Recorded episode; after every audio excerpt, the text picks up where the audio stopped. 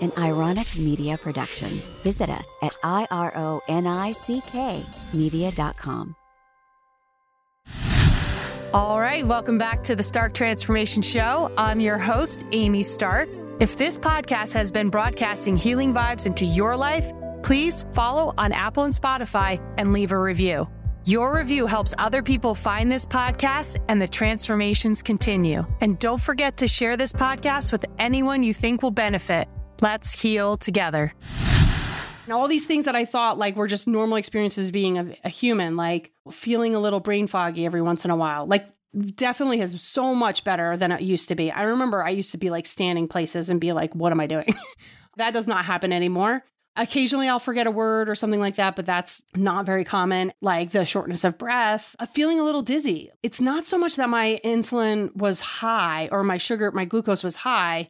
It was that I am experiencing swings within that. And that swing is where I'm experiencing these symptoms. It's all good information to just see where you're at, see how your body is reacting. Like there are certain symptoms that happen when your glucose goes high, and certain symptoms that happen when it goes low.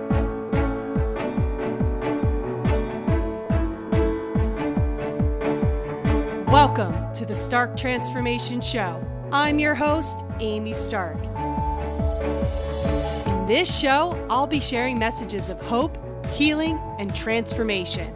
I'll teach you how to shift your mindset, conquer your fears, and become the best version of you. You'll hear incredible stories of transformation and about the extraordinary journey I've been on for well over a decade. My connection with energy is so strong, and I can't wait to share it with you. Let's get started. All right, it's your host and coach, Amy Stark. And today I want to talk about something that has been blowing my mind. So, I recently got a CGM monitor, which is a continuous glucose monitor. And it measures your blood glucose over all day for two weeks, basically. And you can see how when you eat something, how it's changing your blood glucose. The interesting thing that I, I think I've shared on the podcast last week was how stress was impacting my glucose. So I started going down this path of researching insulin levels, glucose levels, stress and glucose, like all the different types of relationships between your high insulin levels or high glucose levels and trauma. What I found was incredible. So, I'm going to talk about my personal experience and then I'll share with you the research that I came across. And then feel free to do your own research and just take this for whatever it's worth to you.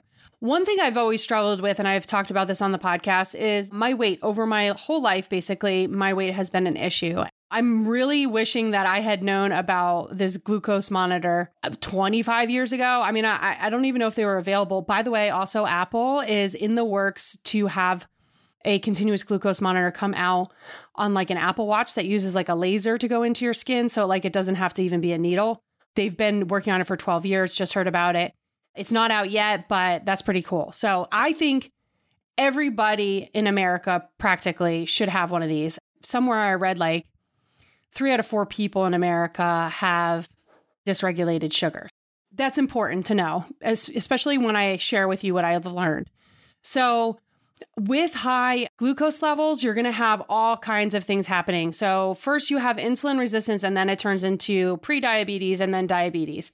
And I really wish I had understood this connection way sooner. People have like doctors meaning and like the people in my community in the health and wellness field have been like yeah you have insulin resistance. And i'm like yeah i know i get it. Like i do. But i didn't understand the repercussions of that. So i'm going to tell you in a stanford study when you have insulin resistance so a moderate increase in insulin resistance was linked to 89% increase in major depressive disorders isn't that ridiculous like that we are not addressing this more frequently and talking about it more.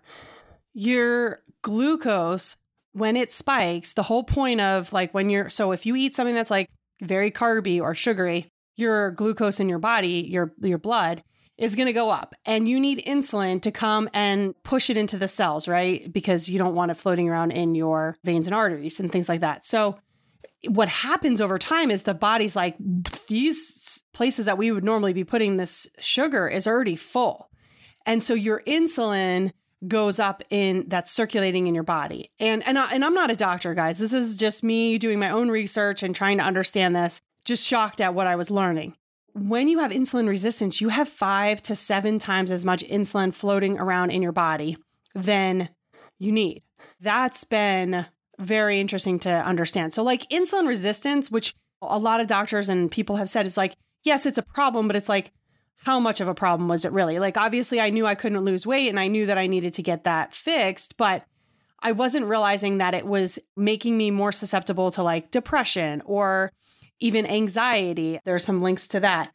There is a connection between high glucose levels and insulin levels and these mental health problems. We as a country need to be looking at this. Like, and I want to go back to now the original reason why a lot of us have these levels. So, obviously, our diet sucks. Like the standard American diet is called the SAD diet, which is standard American diet. And we consume way too many carbs. Like, I remember 25 years ago when I was teaching science, I was teaching the kids the uh, food pyramid. And at the very bottom, it was like some crazy amount of like 11 servings of carbs. And I remember telling the kids, like, please don't do this. Like, I know that they're saying to do this. Even back then, I knew that that was way too much.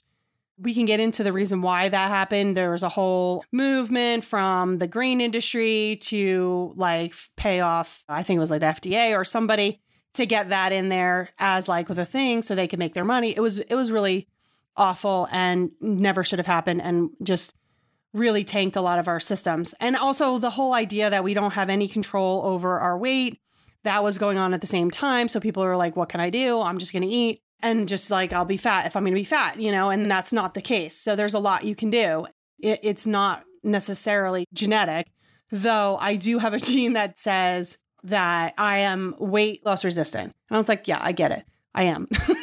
There's just so many things I figured out, and I'm just like, oh my God, I can't believe this has like not been a piece of the puzzle for so long. Anyway, so here's how it all starts essentially for us when we're when we come into this world. One, if our mom's blood sugar was dysregulated, very likely our blood sugar is going to be dysregulated. And that has to do with the fact that if our mom's nervous system was dysregulated, our nervous system is dysregulated. So when we experience trauma, we turn on the fight or flight, and that turns on the cortisol, and that then causes us to have these insulin spikes which I talked to you about. So, like, when I, I'm going to be very, very honest. I was trying to make dinner and I was talking to my brother, and I love talking to my brother. And I'm trying to manage like a couple of things because I was cooking the whole meal. And I'm talking to my brother on FaceTime, and I'm feeling bad that I'm like not giving him my full attention. But at the same time, it was getting late and I needed to feed Aiden and I needed to feed Fen and me. So then I sit down Uh, for like five minutes while I guess something was done cooking. And I'm like, okay, I can give him my attention like the way that I want to be giving him my attention. And then we start talking about my mom. And my mom at that moment like had been giving me some stress. And all of a sudden I hear a beep, beep, beep on my glucose monitor. And I was like, wow, look at that. Like my gluco- glucose levels have been fine up until the moment when I was trying to do too many things. So I started doing this research, like I said to you. And I came across a really great podcast with Debbie Silber and another woman where she was interviewing her. And I'll actually put the link below because it was so interesting. And they talked about how you can be monitoring your blood sugar. So, eating properly, you could be even doing keto, let's say. But if your stress levels are really, really high, you're going to spike those glucose levels. So, they call it like candy bar stress. So, it's like you're not actually eating a candy bar, but your body thinks you are this is one of the reasons why we want to keep our stress low. We know stress kills. Like we know that stress is related to like basically every disease that's out there. Your glucose could be causing some of these things.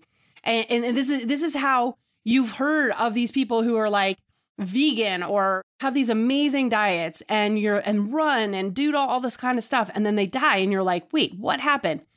Stress it very likely was stress. And now, again, I want to talk to you about this. Like, if we have this unmanaged stress, whether it's internal, like we're talking to ourselves in a poor way. So, let's say we're a perfectionist or we're type A or nothing we ever do is ever good enough, or all the talk that like, I shouldn't have said that. I should going over how, what people what what we said to people and how we said it and like was what were we okay? Were, how did they receive us? All that stuff.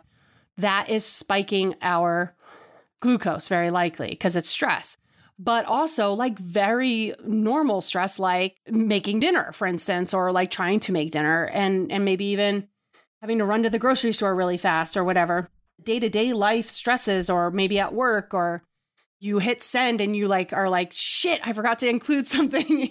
And then like that can spike stuff and then it starts that whole inner dialogue. So managing your stress I, I we've talked about it a million times like is so important. Finding out where that inner dialogue finding out where your traumas are from the past like you know what I find so interesting is I have something called the dawn effect, and I'm working on it. Like my body's actually healing from it. Called the dawn effect, and it was really pissing me off when I was doing keto. I was like being really, really good, but I would, and I'd go to bed in ketosis, and I'd wake up out of ketosis, and I'm like, there's no effing way that I got up and I ate like a candy bar, or like I I don't do that.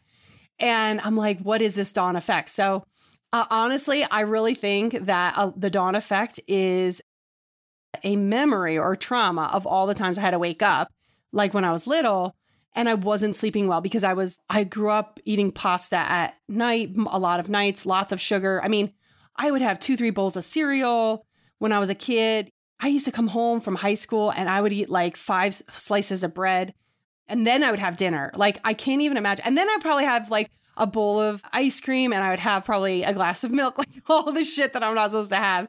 And then I'd go to sleep and I'm like, oh, I'm not sleeping well. Um, what's that about? But of course, now I understand.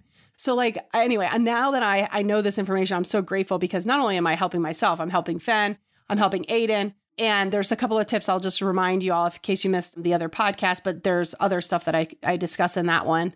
So, one of the things that we can do to keep these levels down, which is obviously managing our, managing our stress and getting rid of the trauma that we have, but we can also obviously not eat more carbs, right? Last night, I actually was like, I'm going to test how I'm doing. And I asked my body, I took Aiden out for ice cream because I said, when you're done with all your CMAS testing, we'll go. And then I knew that he would have a, a sugar dysregulation. So we came home and he jumped on the trampoline. And then that's going to help to discharge all of it. So if you exercise after you eat sugar, that drastically brings it down. But you can also have apple cider vinegar before. There's a compound in it, I don't remember what it's called, that will change how you process the sugar. It's also appetite suppressant. And I've actually noticed that. Like you you drink it and then you're like not as hungry at all, which is awesome. Another thing that you can do is berberine. I've talked about that. Also, this is such a simple hack. You eat your vegetables first because what happens is is it helps to slow down how everything is entering your body and then your body has a chance to do the things it needs to do rather than being slammed with a bunch of sugar or carbs.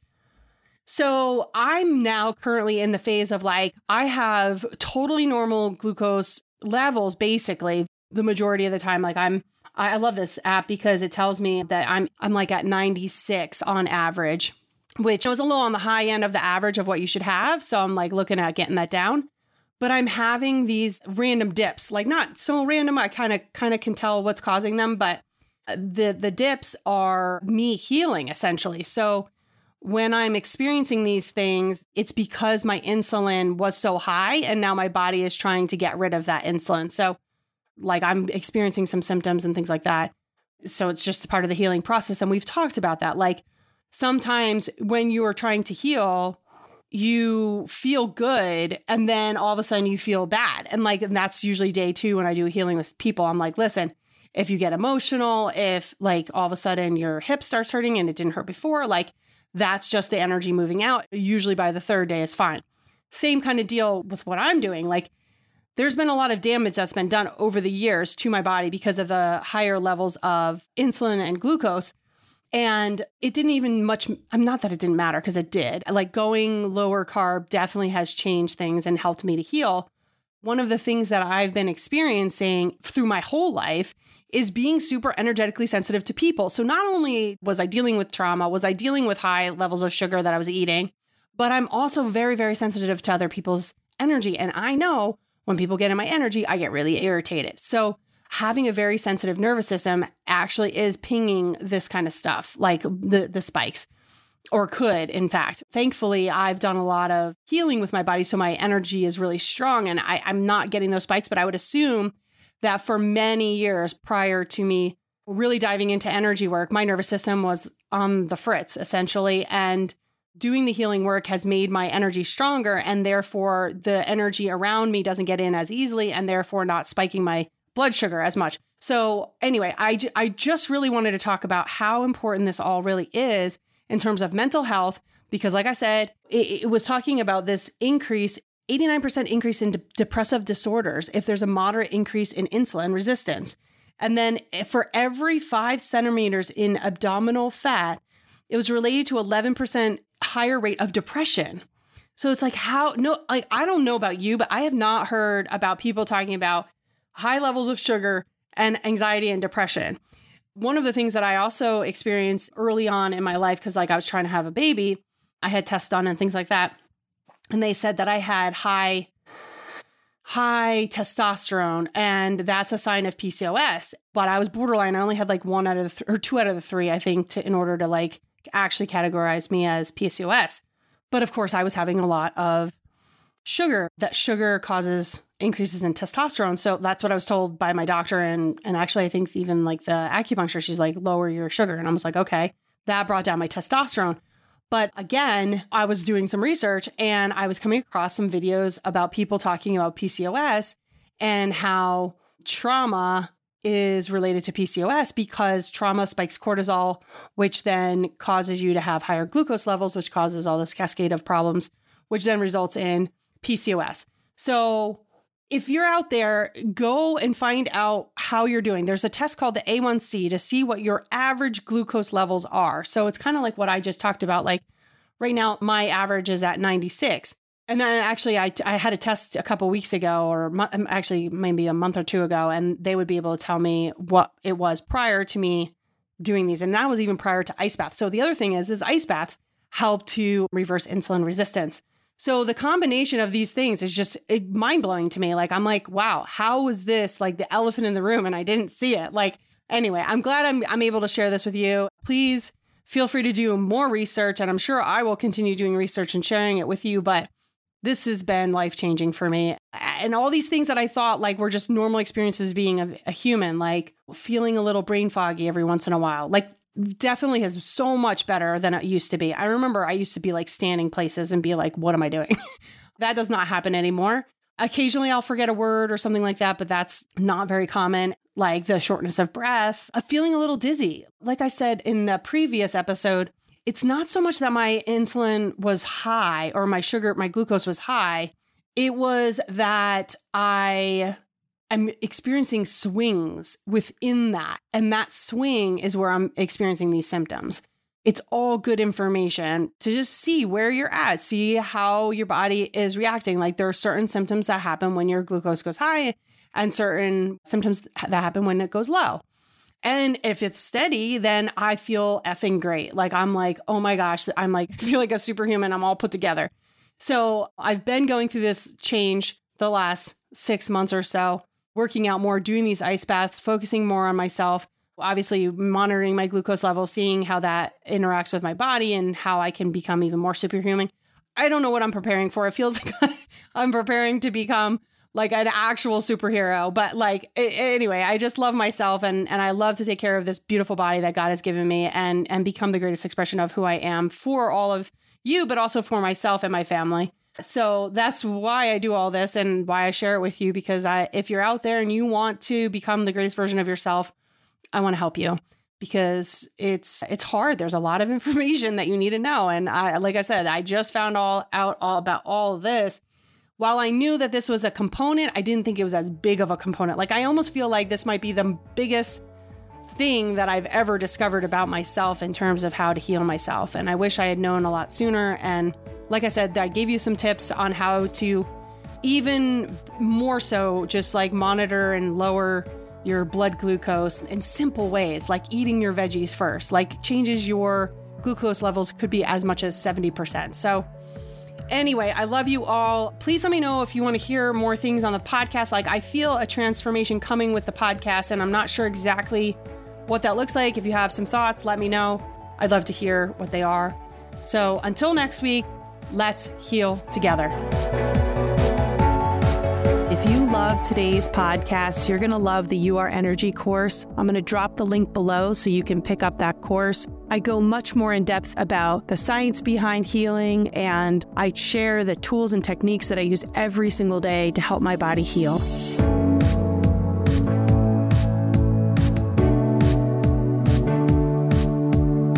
All content provided by Amy Stark and or her guests on the Stark Transformation Show website or other platforms, including text, images, audio, or other formats, are created for informational purposes only. Always seek the advice of a physician or qualified health provider with any questions you have regarding a medical condition. Amy Stark is not a doctor or a therapist.